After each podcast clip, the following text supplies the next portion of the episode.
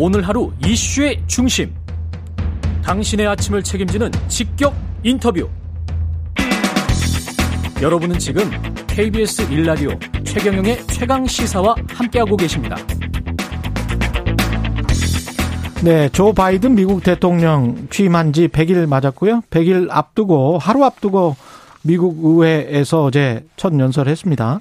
미국이 다시 움직이기 시작했다면서 중국 견제, 우호국과의 동맹, 대형 인프라 투자안과 이를 충당할 부자 증세 계획을 언급했습니다. 바이든 미국 대통령의 100일 평가 향후 행보에 대해서 국립외교원 민정훈 교수와 이야기 나눠보겠습니다. 안녕하세요. 네, 안녕하십니까. 예. 쉰 100일인데 그동안의 평가는 일단 어떻게 하십니까? 어, 먼저 언론에 많이 나오는 것처럼, 음. 어, 그래도 합격점을 줘도 뭐 무리는 없지 않을까 생각을 하고 있습니다. 네. 뭐 어제 말씀해 주신 것처럼 취임 100일을 앞두고서 의회 연설을 했단 말이에요. 예. 그러니까 취임 첫 해기 때문에 신년 국정연설을 못 했죠. 음. 그래서 음. 이제 그걸 대신한 것이 아니냐 뭐 이런 평가도 나오고 있고 아무래도 미국이 코로나19의 최대 피해국이었고 음. 이제 그 백신 확보에 성공하면서 조금씩 진정 국면에 들어가고 있기 때문에 어 그에 따라서 경제도 좀 좋아지고 있고요. 네. 아무래도 그래도 여전히 위기 국면이기 때문에 이렇게 위기 국면일 때는 대통령제에서 대통령에게 강한 리더, 그러니까 국가를 이끌어 달라라는 우리가 괜찮다. 그러니 나를 믿고 좀 따라와주면 우리는 다시 어 위기에서 벗어나서 위기를 기회로 만들고 다시 잘 살 수 있다. 우리는 괜찮다. 이러한 음. 어떤 그 위기의 리더십을 보여줘야 되거든요. 네. 그 부분에서 이제 그 방점을 찍은 것 같아요. 그래서 네. 어 이제 처음에 그, 그 도착을 하셔서 뭐 소개를 한 다음에 이제 우리가 음. 어려움을 겪고 있지만 위기를 기회로 만들고 셋백 이렇게 좀그 어려움에서 예. 이제 스트라이크 강적으로 바꿀 것이다. 예. 그래서 미국이 다시 움직이고 있다 뭐 이런 얘기를 예. 했거든요. 예. 그래서 아무래도 코로나19 방역 성과라든지 백신 음. 어, 그 배포 그 성과 그리고 네. 그에 따른 경제 회복화 이런 부분을 강조하면서 음. 이제 경기를 그 부, 부양시키기 위해서 이제 그 천문학적인 규모의 어떤 경기 부양책을 소개를 하고 지지를 해달라 네. 이런 얘기를 했거든요. 그런 부분 얘기를 해서 나머지 뭐 대외 정투 얘기를 했지만 대부분은 국내 정책의 방점을 찍으면서 미국 사회가 접하고 있는 그런 주요 의제들 그래서 음. 바이든 행정부가 경기 부양이라든지 인종적 형평성을 회복하는 부분이라든지 총기 규제라든지 뭐 이민 문제 이런 것까지 폭넓게 그 어, 건드리면서 그러한 부분에 대해서 바이든 행정이 추구하는 부분에 대해서 지지를 해달라 국민들에게 네. 그런 메시지 던졌다 생각합니다. 위기만 언급한 게 아니고 위기이자 이게 기회가 될 수 있다 이것을 굉장히 강조한 것 같더라고요. 예. 예, 그렇습니다. 음. 아무래도 이제 그 말씀드린 것처럼 위기이지만 이걸 우리가 잘 극복하면 기회가 될 수 있다라는 걸 예. 얘기를 해줘야 되겠죠. 그래야 예. 이제 국민들이 리더인 대통령의 말을 믿고 힘을 내서 음. 다시 또 열심히 뛸 수 있으니까 그런 예. 부분을 강조했습니다. 중국이 네 번 언급됐고 북한은 한 번 언급됐는데 중국 부분부터 한번 보자면 중국은 경쟁하고 있다. 그다음에 R&D에서 우리가 좀 뒤처지고 있는 것 같다. 과거에 뭐 2%씩 투자했는데 1%밖에 안 된다. 기후변화 관련해서는 중국, 러시아랑 같이 해야 된다. 공정한 게임의 규칙, 공정한 국제무역에서 공정한 게임의 규칙을 중국이 어기고 있다는 뉘앙스로 지금 이야기를 하고 있는 거잖아요. 마지막 부분이 굉장히 좀 어떻게 보면 센 워딩인데, 예. 사실 그 바이든 행정부, 트럼프 행정부 이어서 바이든 행정부에서 대중국 경제 정책에 나오는 그 톤이라고 그랬죠. 그 예. 어감을 보면 사실 어제 그 바이든 대통령이 한 거는 그센 거는 아닙니다. 아, 뭐 전방위적으로 중국 대륙에 들어갔기 때문에 음. 그런 부분은 아닌데요. 말씀해 주신 것처럼 중국과의 경쟁이 경제 부분만 아니라 음. 뭐 군사 안보 부분, 뭐 이제 기술, 뭐 이념까지 이제 거의 확대되지 않았습니까? 예. 그래서 이제 중국을 네 번 거론하고 북한을 한 번 거론했는데요. 예. 그러니까 아무래도 중국 문제가 더 크다 라 하는 거죠. 그렇죠. 뭐 예, 잘 아시는 것처럼 이제 미국의 가장 전략적 이익이 어, 유럽이나 아시아 같이 중요한 전략적 그 지역에서 패권 국가가 등장을 막는 거거든요. 예. 그래서 자신의 영내 리더십을 유지하는 건데 이 21세기 가장 중요한 지역이 아시아 태평양, 지금 인도 태평양이라고 하지 않습니까? 예. 거기에서 자신의 패권을 유지해야 되는데 그것에 도전하는 가장 어, 위협적인 경쟁자가 중국이라는 거죠. 예. 그러니까 중국 견제에 뭐 방점이 찍혀 있는 거고 인도 태평양 전략에 굉장히 집중을 하고 있죠. 그래서 음. 잘 아시는 것처럼 집권 초기 시기에 어떤 외교안보 라인의 주요 인사들이 뭐 일본이라든지 중 한국 그 이외의 어떤 그런 동맹국들 중심으로 해갖고 활발한 외교전을 펼치잖아요. 예. 그러한 부분을 반영하는 거죠. 그래서 말씀해 주신 것처럼 중국과의 경쟁이 불가피하다. 음. 중국이 부상을 하고 있기 때문에 예. 그렇지만 어, 트럼프 행정부와 다르게 이렇게 전방위적으로 경쟁만 하면 이것은 우리한테 도움이 되지 않는다. 그래서 어. 경쟁할 부분은 경쟁을 하되 협력한 부분은 협력을 하겠다. 예. 그래서 경쟁을 해야 될 부분은 이제 중국이 그, 그, 거세게 격, 격, 추월하고 있는 초점하고 있는 뭐 기술 부분이라든지 예. 그다음에 트럼프 대통령이 가장 중심적인 어떤 그 가치로 내세우는 민주주의 인권에 도전하는 뭐 그런 부분들 그래서 뭐 신, 신장 지역의 위구르족 인권 문제 이런 부분에 있잖아요 네. 계속 건드는 부분이 있는 거고 근데 반면에 말씀해 주신 것처럼 기후 변화라든지 예. 아니면 COVID-19이라든지 음. 뭐 코로나19라든지 예. 뭐 비확산 부분은 국제적 문제니까 그런 부분은 중국과도 협력할 수 있다 음. 그래서 이제 협력적인 경력 경쟁 관계 관계를 가져가겠다 이런 얘기를 하는 거거든요. 네. 그렇지만 아무래도 미중 간에 전략적 경쟁이 진행되고 있기 때문에 네. 견제에 방점이 찍혔다 이렇게 말씀드릴 수 있겠죠. 그렇겠죠. 근데 이제 특히 불공정한 무역 관행 지적하면서 불공정한 무역 음. 관행이 우리 노동자들을 죽이고 있다는 그 대목이 있지 않습니까? 네.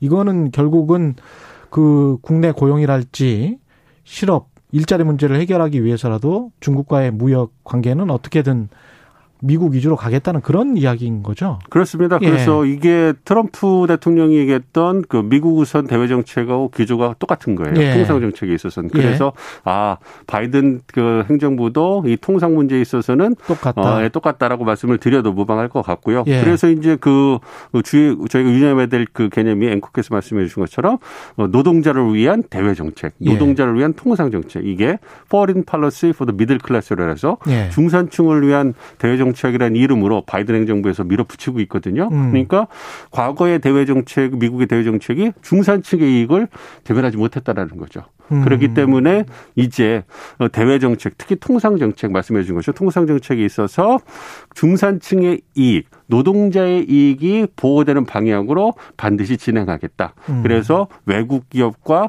뭐 통상 협정을 맺을 때도 꼭 노동자의 이익을, 이익 을 대변하는 그 어떤 대변 그 대표자가 들어와서 이제 그 보고 의견을 내고 통과됐을 때 찬성했을 때만 그것을 통과시켰다 이런 식으로까지 얘기하면서 노동자 이익을 반영하겠다 얘기를 하고 있고요. 예. 그리고 중국 같은 경우에는 그런 노동자 이익을 반영하려면 모든 국가가 음. 통상 그, 그 경쟁에서 똑같고 동일한 그 공정한 룰을 가지고 경쟁을 해야 된다. 그것을 어기고 있는 국가가 있다. 그것 음. 대표적인 국가가 중국이다. 그래서 그런 부분에서는 노동자의 이익, 미국의 중산층의 이익을 반영하지 못하는 것이니까 반드시 자신이 시정하겠다. 이렇게 강한 그 메시지를 던지는 거죠.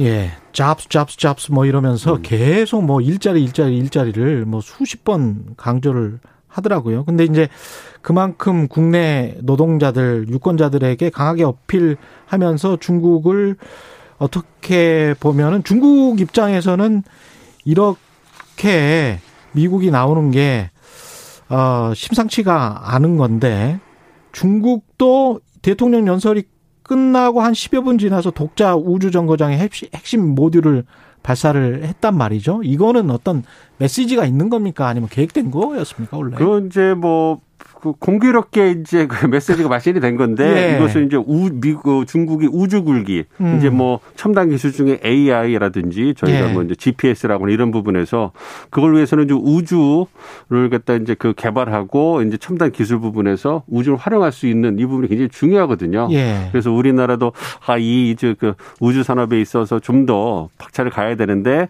아직 선진국까지 못 쫓아간다라는 우려의 목소리가 나오기 시작하고 있거든요.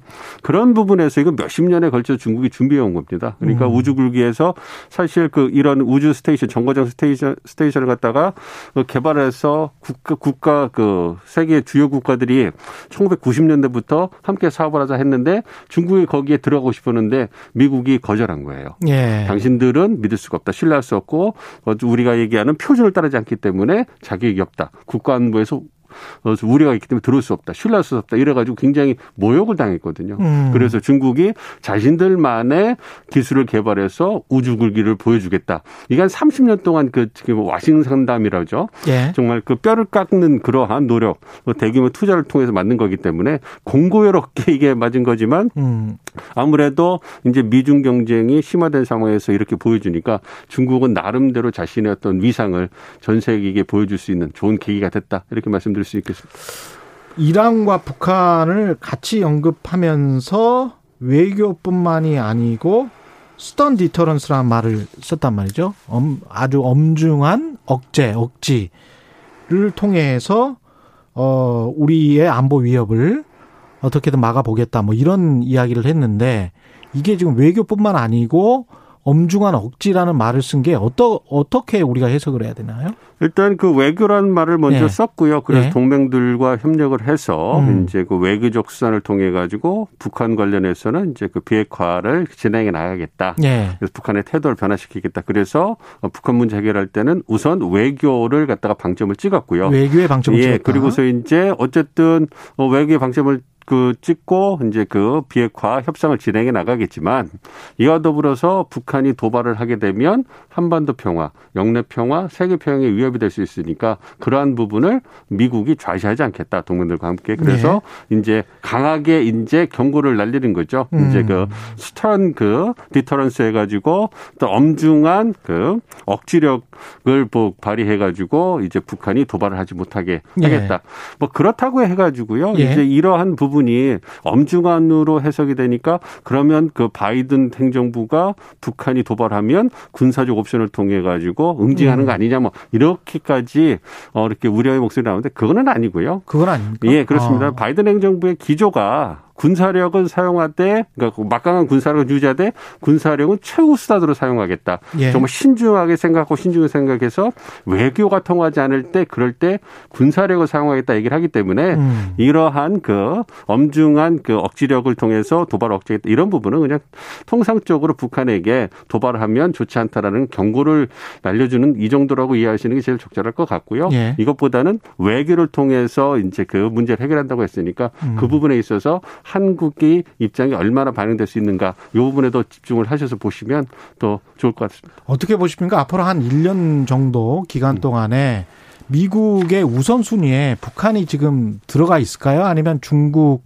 그 다음에 백신 문제도 있고 코로나 국내 문제가 있기 때문에 국내 경제, 중국, 그 다음에 한참 뒤에 북한이 있는 겁니까? 어떻게 보세요? 아무래도 대외 정책 부분에서는 중국이 제일 먼저 들어올 거고요. 예. 이제 그 다음에 이제 아프가니스탄에서 철수하는 문제라든지 예. 뭐 이란 핵협정 같은 부분이 사실 북한 문제보다는 바이든 행정부 우선순위가 아, 있을 수 있어요. 그렇지만 이제 그 인도 태평양 전략에서 중요한 동맹국인 한국이 가장 그 우선순위에 부여, 부여하고 있는 그러한 음. 이슈가 대북 정책이거든요. 예. 북핵 비핵화 협상이기 때문에 이 부분에 대해서 어떤 그 한국의 도움이 절실히 필요한 미국도 예. 무시할 수는 없는 거죠. 그렇기 때문에 이제 그 다음 달 한미 정상회담이 되게 되면 음. 이제 그 북핵 문제를 해결하기 위해서 어떠한 그 접근법을 그 보여줄 건가가 얘기가 될 거고요. 예. 그래서 중요성은 떨어지지만 그러나 무시할 수는 없을 것이다. 그래서 이제 문재인 정부가 올해가 마지막 임기